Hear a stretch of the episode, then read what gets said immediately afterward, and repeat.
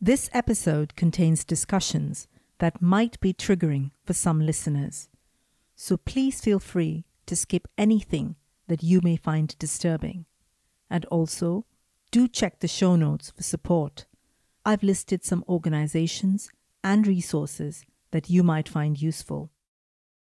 I was this very effeminate young child who, you know, like the world tried to see me as a boy or kept telling me that I was one, but I did not see myself as one. And also, I believe that they didn't see me as one either. It was just that is what was expected because of my, you know, what lay between my legs, really.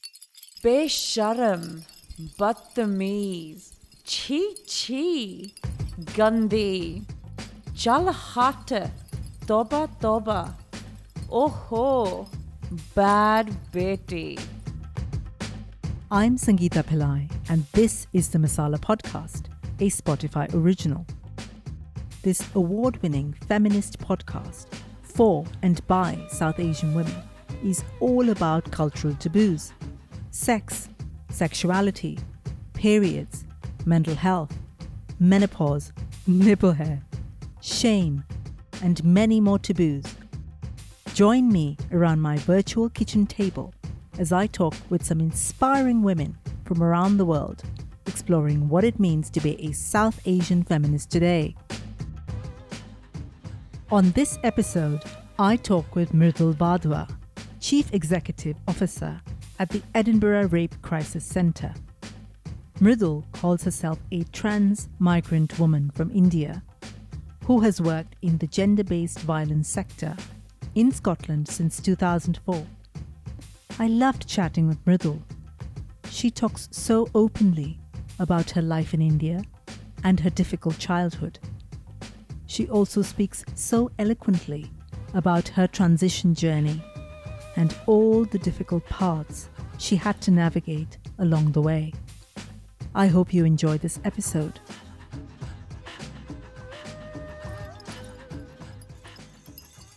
So I grew up in India in a city called Pune, and I lived in Pune till I was about 27 years old. And I grew up in this home, which was on the most wonderful street that you can find in our city. It was called Synagogue Street. And one end of our street was a synagogue, and the other end was a Zoroastrian fire temple. And in between all of that, there was an Imam Bargah, a mosque, a small temple, a Sufi dargah, a Catholic shrine. So I grew up in this very sort of interfaith neighborhood, but also in an interfaith home.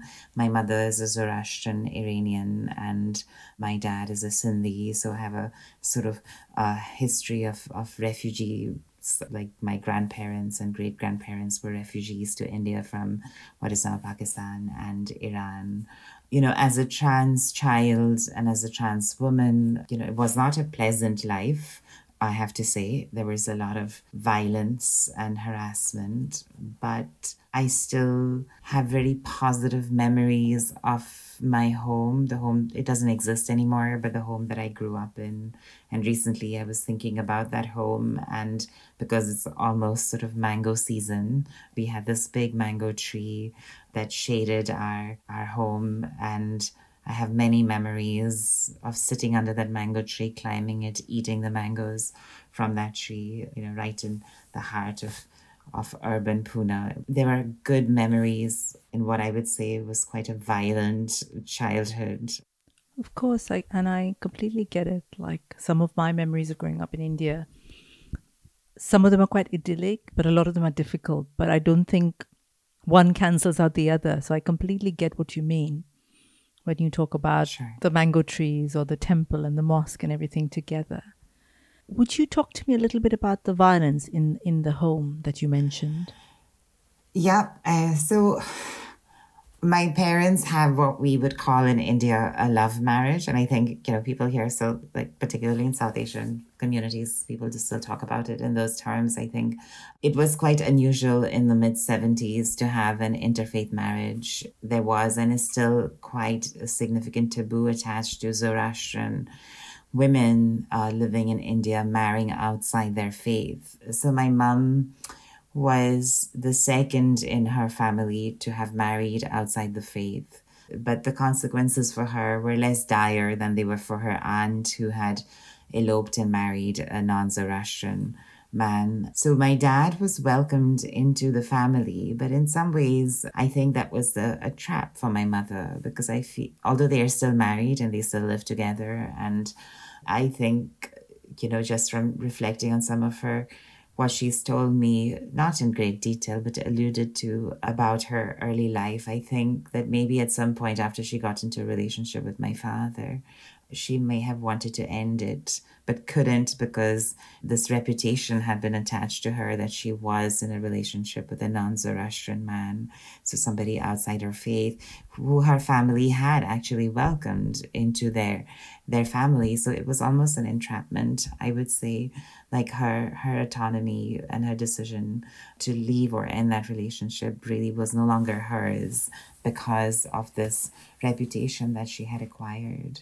So I would say that my parents' marriage was quite abusive. I don't remember too many incidents of physical violence, but it was and is a coercive, controlling relationship. The level of control that my father and also his wider family have had on my mother's life and subsequently her children, that is ours, has reduced with, with time and age. As I said, they still live together and mostly have happy days. Uh, but there is a toll that it has taken on my mum's confidence and her ability. And my mother, quite a rarity for her community and also her time. Like she's in her early 70s now, but she was a, a trained Kathak dancer, and there simply wasn't anybody in her family or even her faith community at the time who someone who who had trained in Indian classical dance and she was really really good.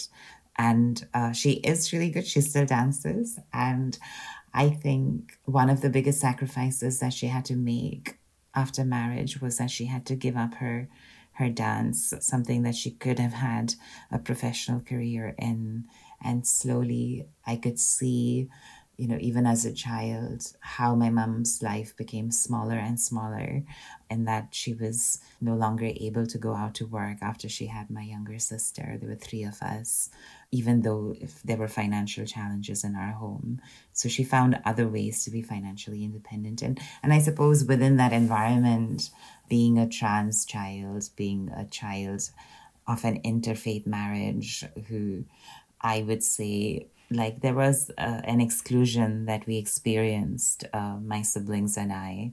And i for me it was double because i was this very effeminate young child who you know like the world tried to see me as a boy or kept telling me that i was one but i did not see myself as one. And also i believe that they didn't see me as one either. It was just that is what was expected because of my you know what lay between my legs really. And so in that experience of violence or domestic abuse, actually, and I've said this before, in some ways, my transness was hidden because we were all just mostly coping with the good days and the bad days of, of the violence. And and because outside was also so dangerous for me because you know like i was not a trans woman who could or a trans child who could mask her gender identity. Like i really wore it and expressed myself as i was. But i went to an all boys catholic school. And and so there was violence everywhere from name calling to physical abuse uh, and in slightly older life, uh, sexual violence, sexual abuse as well. So, despite the violence in my home, it was much safer than outside. So even if there was violence in the home, that was safer than what lay outside. Absolutely, because mm. outside it was hard to predict who was going to be violent. Yeah, um, yeah. Whereas at home it was much more predictable, and also like my father wasn't always at home. He he worked away most days of the week in a different city, so you know we had periods of calm and and peace. Yeah. And it was when it was just my mom and the three of us. I mean, I've grown up in India. I've spent most of my life in India, and I know how difficult it can be when you don't conform. Mm-hmm.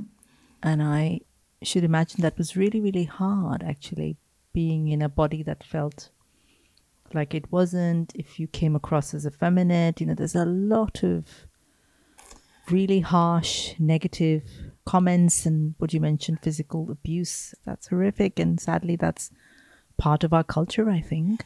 Yeah, I, I think it's part of most cultures, particularly in how trans people are treated and especially trans children who who as I said are not who are who are out or who are you know even if they haven't said the words or know the words to describe themselves as trans or as as girls or boys uh, or you know as trans boys or trans girls or non-binary identities as soon as you are clocked as as one whether it is true or not and whether you are trans or not the the violence comes with it in some ways i suppose growing up in a family that had already sort of uh, broken the norms. It, it sort of trained you to learn to live on the outside, on the periphery, to be excluded.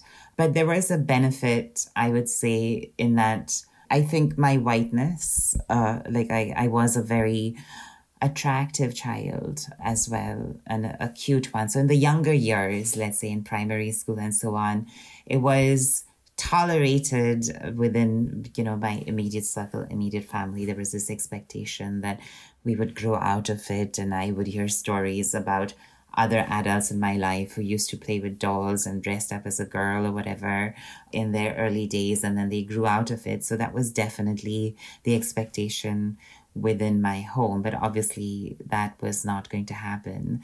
As I grew older, went into adolescence and teenagehood, then obviously it became more acute, and the pressure to conform to masculinity was was greater but obviously like i simply didn't know how to do that like i i think one of the advantages of growing up in the two faiths that i did was that a sense of shame and guilt was not passed on in the way that faith was practiced within our home. I don't remember, I'm sure they did, but I don't remember my parents actively and consistently telling me to be someone who I wasn't.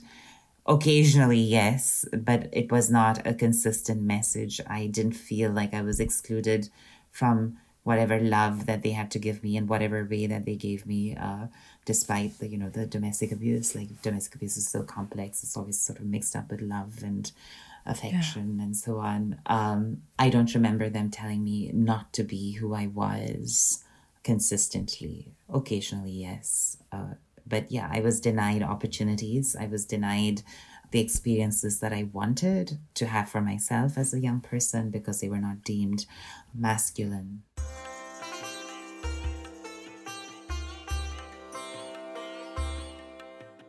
Growing up in South Asian culture meant an explosion of colors and sounds and food and festivals. But for me, it also meant being told that I could only occupy a very small space because of the sex I was born into. I was a girl. So any time I strayed outside of that narrow space, I was told off. Don't talk too loudly, they said. Don't walk too stridently, I was told. Don't draw attention to yourself, they said. There were so many rules and so many boxes, all of them small, all of them suffocating. One fine day, I decided to break out of that box. I was done with being told how loudly I could talk, how boldly I could laugh. I decided that my spirit was much too big and much too fierce to be contained in that little box. Do you remember, Mridul, the first time you thought about transitioning? Yeah, I do. I don't know if you remember, Sangeeta, like there was this program that used to come on a Friday with Prannoy Roy, World This Week. Yes. Yes. Yeah. Yes. So, I used to be glued to it. It was like yeah. I used to feel really intellectual watching it. yeah. So it was a very popular program. I suppose it in quite a few English speaking households. At that time, there was a story of, I think the woman who acted, maybe she died recently, who acted in the James Bond movie, A Trans Woman.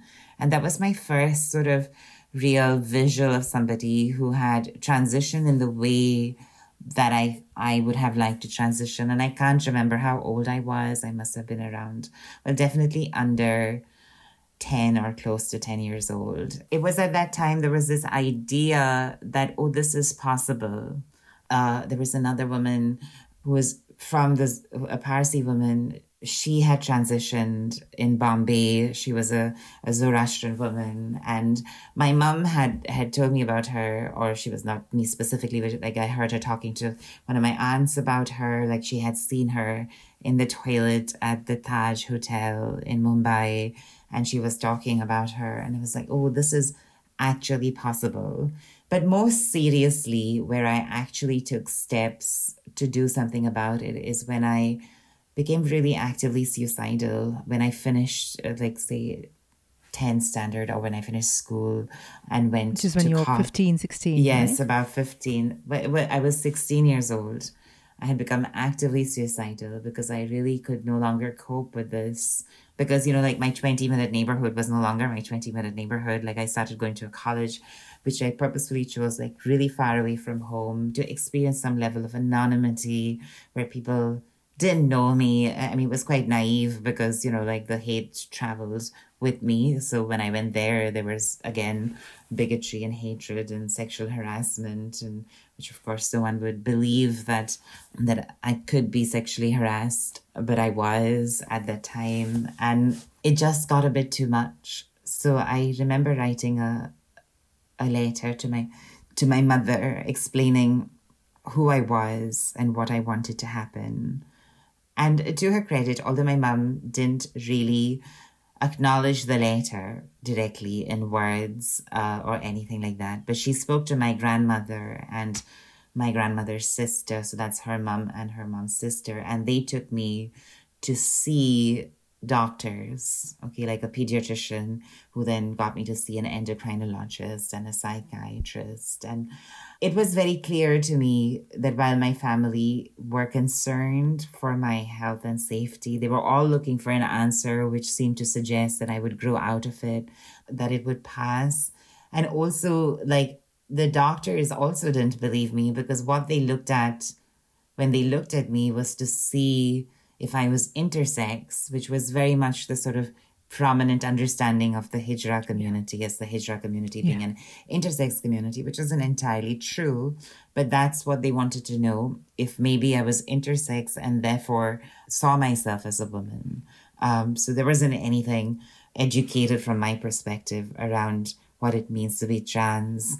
And I felt quite powerless in that experience because I didn't have mm-hmm. the resources, but also I felt acknowledged at the same time. But when they got the answer that it, it wasn't, there wasn't anything wrong with me, and the doctors said that I would grow out of it, then it, there was this whole silence again. But I realized soon after that this was not the life I wanted to live, not at the mercy of, of my family or of my elders or or people who, who were meant to be protective factors. So I think I embraced my adulthood and just decided that the only way I could live life on my terms is if I if I was honest about who I was. So after that experience, and a, a year later, I would say, I when I finished college and went to a study at university, um, I, I did a diploma in hotel management. I decided that I would tell people who I was exactly, that I was a woman, was a trans woman, and as soon as I had the resources, I was going to transition. And that's how I decided that I would speak about myself to the world because they were making many assumptions about who I was and what my identity was based on how I presented. So I decided that I would take control of my narrative. And uh, life changed quite dramatically after that, I have to say when you finally transitioned, what was your family's reaction? Yeah, um, so over the years, I definitely changed the balance of my relationship with them. because I had become financially independent and they knew that I lived life on my terms, even though I lived in their home, it was all very respectful and loving. But there was a real mental block for them around this transition.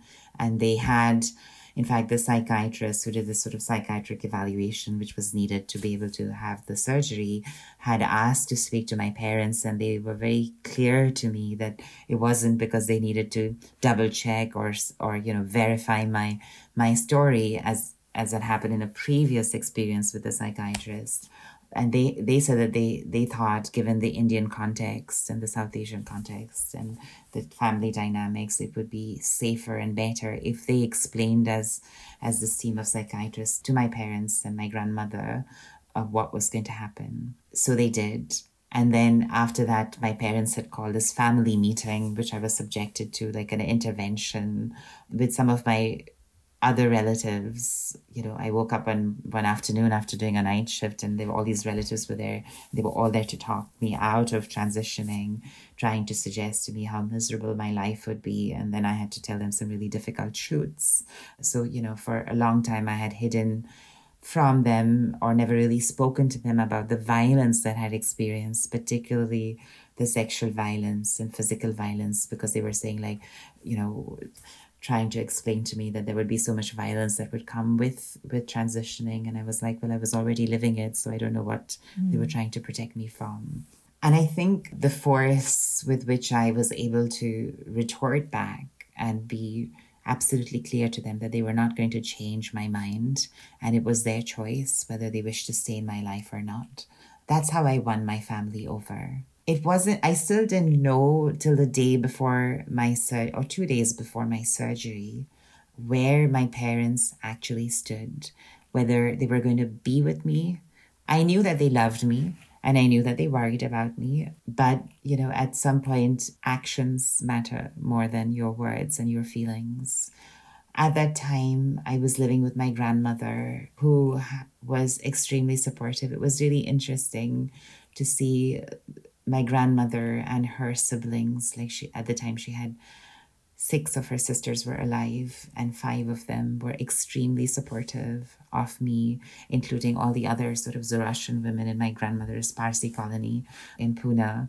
And so i knew that i had her but my father showed up at my grandmom's house and he said that he had informed his family that this was happening and he just wanted to know what was what he needed to do and that was it. We didn't look back after that. But I have to say that while it seems and it ha- it feels on most days of the year that my parents' love and acceptance of me is unconditional, it really isn't because it is still rooted in in stereotypes of womanhood because you know as as my body transformed with transition as i went from cute boy to hot chick and how the world perceived me.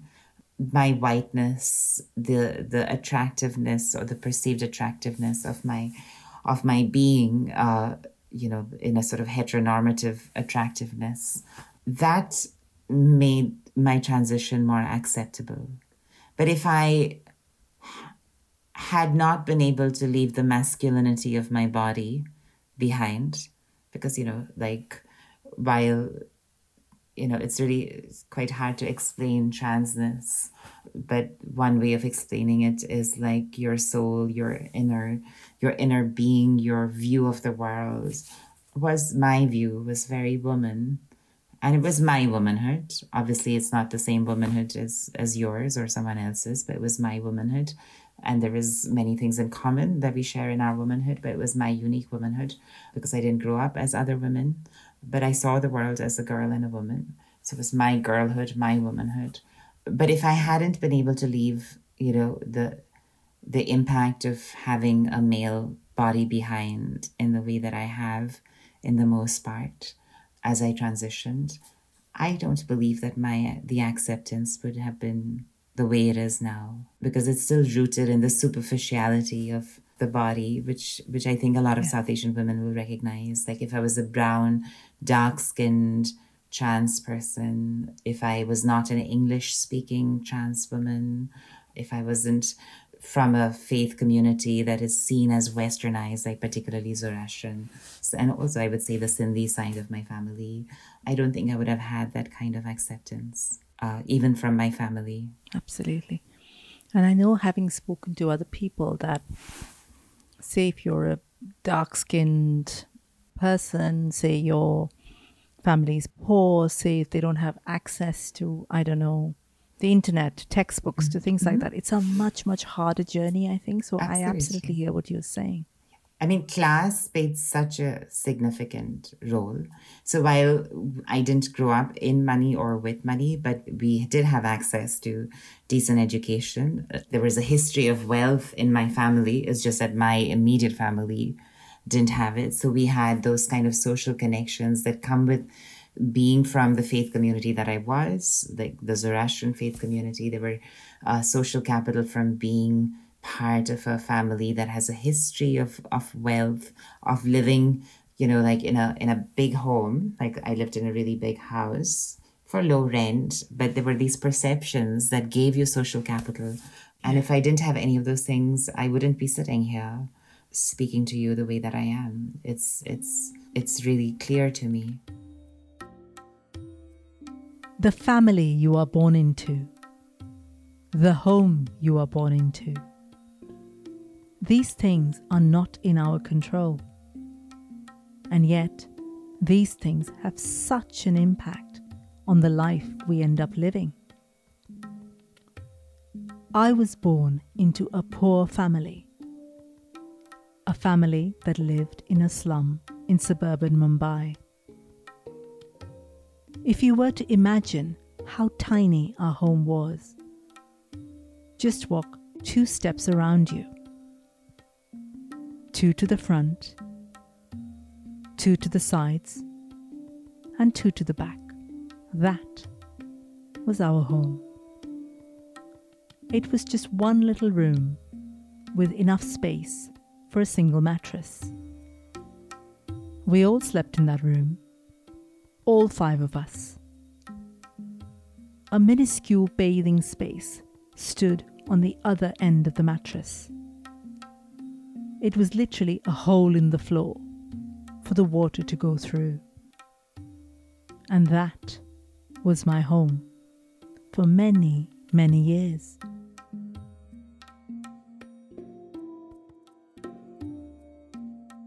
I wonder if it, we could speak about violence because it feels like just hearing your story and reading about you that the violence that you experienced when you were in a body that didn't feel like yours, you know, being born male and feeling female. And then the violence that you experienced at home within your parents, I'm sure has informed the work that you do today. Yeah. But I wonder it, it I think it's important for people to hear what that lived experience feels like. Yeah. Um, I have to be honest, I'm not sure if I fully addressed the impact of the violence mm. that I've grown up on in my life. Uh, I feel that maybe some of that is yet to come, being addressing how it has impacted me. But, you know, there is more and more clarity on who you have become because you have experienced violence. So there are some positives. Obviously, compassion and understanding, a recognition of the journey out of violence, or also the the recognition that some people cannot leave those violent situations and that there is a sometimes a power in staying by choice or compulsion but also acknowledging that you're being violated. So you know recognizing the complexity of how different individuals uh, of all genders react to how violence has impacted them.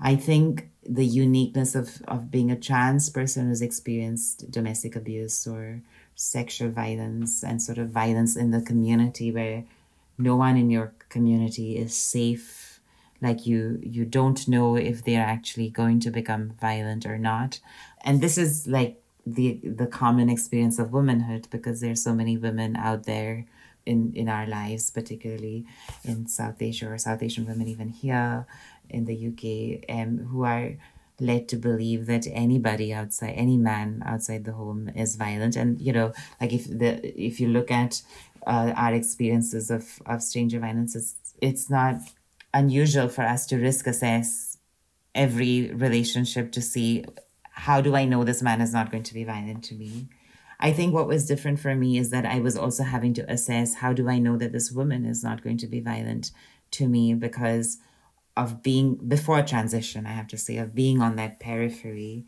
And you know, feminism has come a long way since since those days. But you know, like not knowing who was safe. Yeah.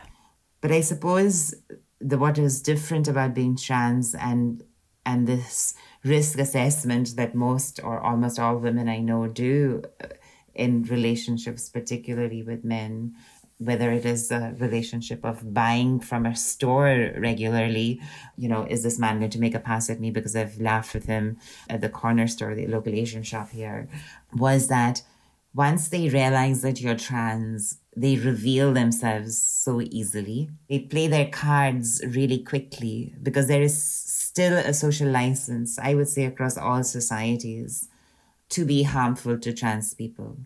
So, in some ways, that you know that risk of violence was also a gift in that I saw through quicker who was who was going to be who was safe and who was unsafe. Whereas I think for others it might take a little bit longer because people you know they don't reveal their harmful selves immediately. It takes a while. So that's some of the impact. But then there is also the impact of disassociation, of disconnecting, and you know I I, I have to cope with that uh, which is like a trauma, the impact of trauma. Like I, I find myself often disassociating in situations as soon as they become slightly stressful. So I have to really work hard to stay grounded, to stay connected in the present. Because the only way to cope with on street violence when you're experiencing violence every day, abuse every day, whether it's in the classroom at school from your peers or walking down the street in you know like the disadvantage of uh, living in a in a in a small neighborhood in a small world where the geography of your world of your childhood is so limited and small is that everybody knows you. So you know who is going to harm you as you walk down the street. And the only way to cope with that is to disconnect to to take yeah. yourself away. And and i suppose like those are the the things that have irreparably changed and there are more negatives of that than positive so that's I, is what i would say is the impact. And i suppose the work that i do like i i stumbled into it. I definitely did not come into working in the violence against women sector having done a lot of reflection and being very self-aware of of how violence had impacted me. It was just like how i transitioned uh, a series of incidents and opportunities presenting themselves. And that's how I started working in the violence against women sector.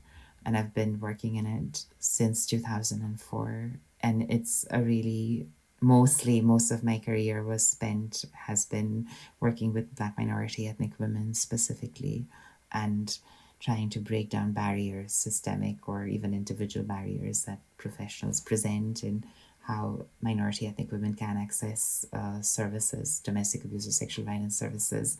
And now I work in a more mainstream service in a leadership role. It's been transformational. Like, I don't know if I can do any other work in any other sector. The further you are from this sort of cis heteronormative whiteness in the context of, of Scotland and the UK, the harder it is to access services.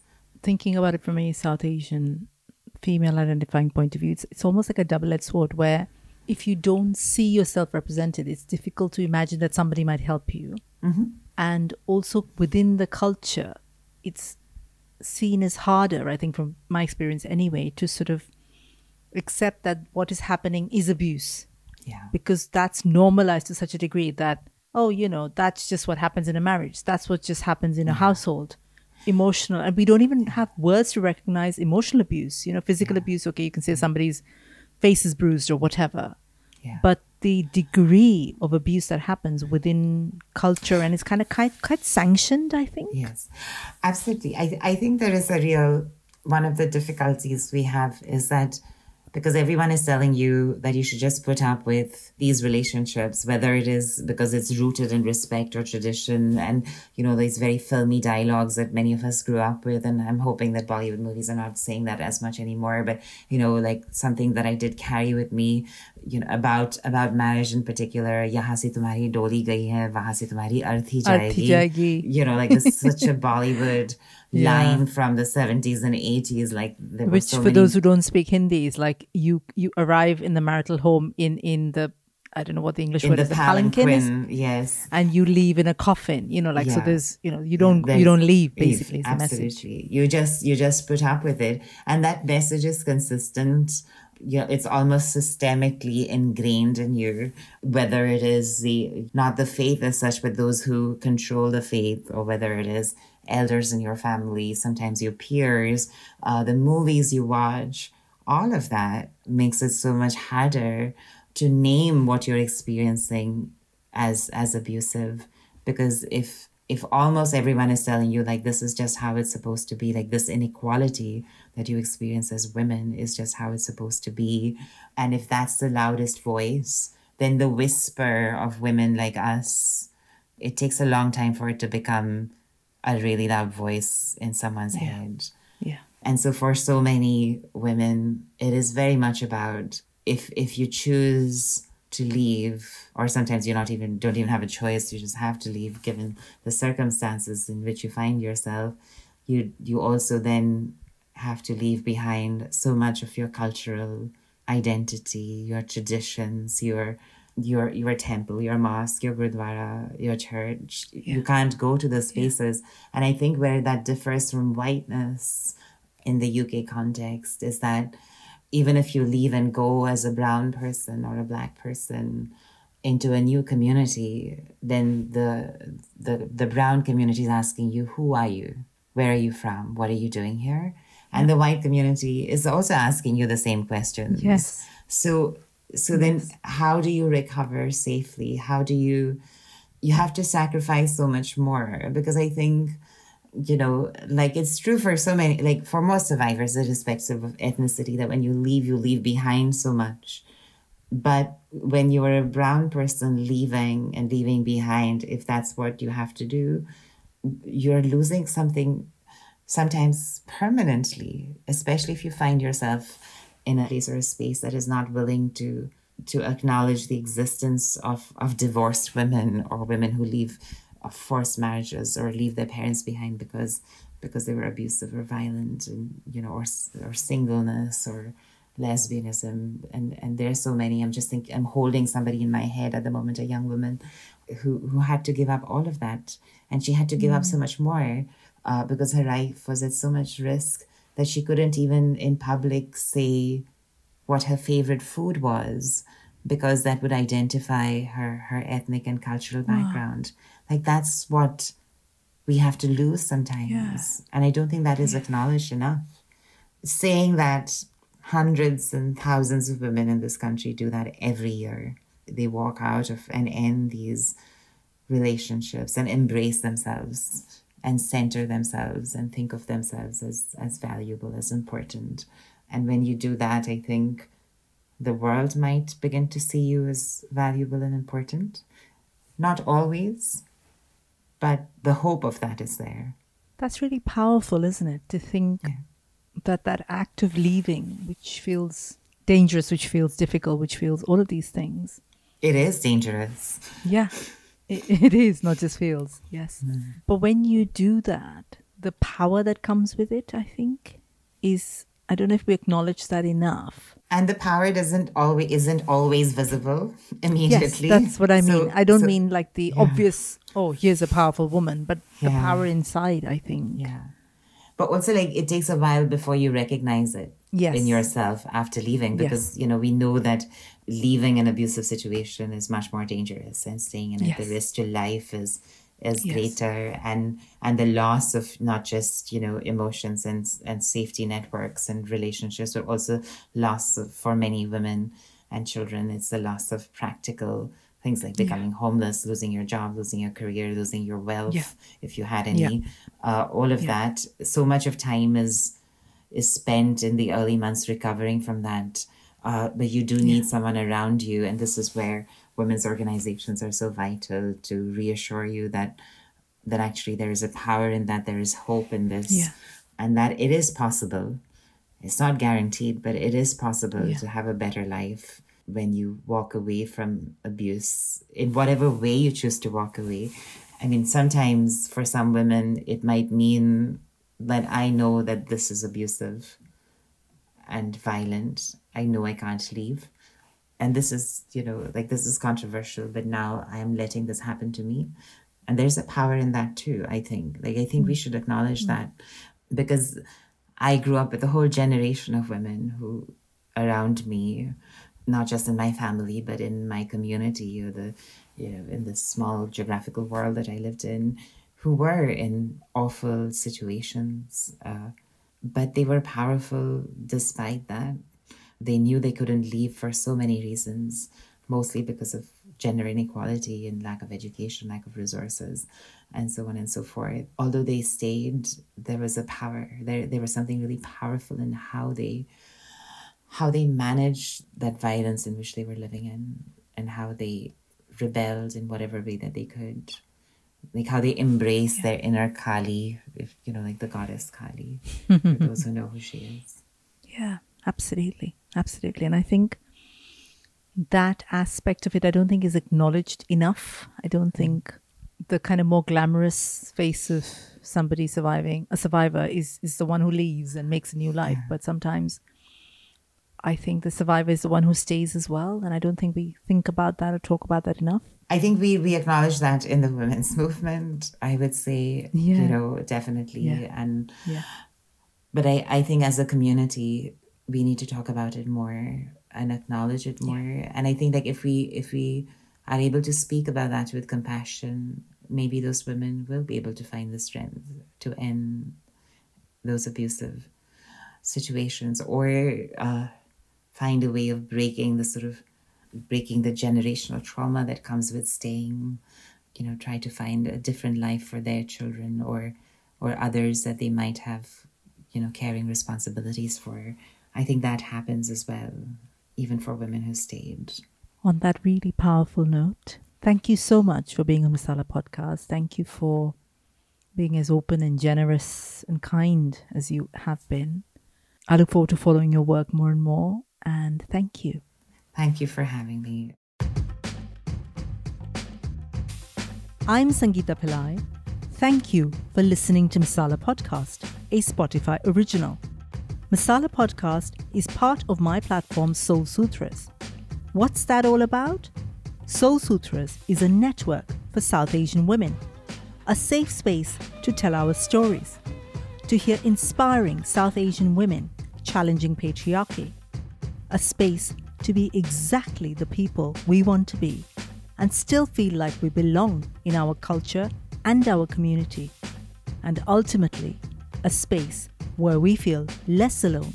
I'd love to hear from you, so do get in touch via email at soulsutras.co.uk or go to my website soulsutras.co.uk. I'm also on Twitter and Instagram. Just look for Soul Sutras.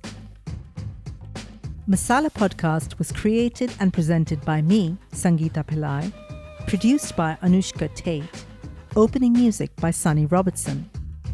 Besharam, Badtameez, Gandhi, Hi Hi, Bad Betty.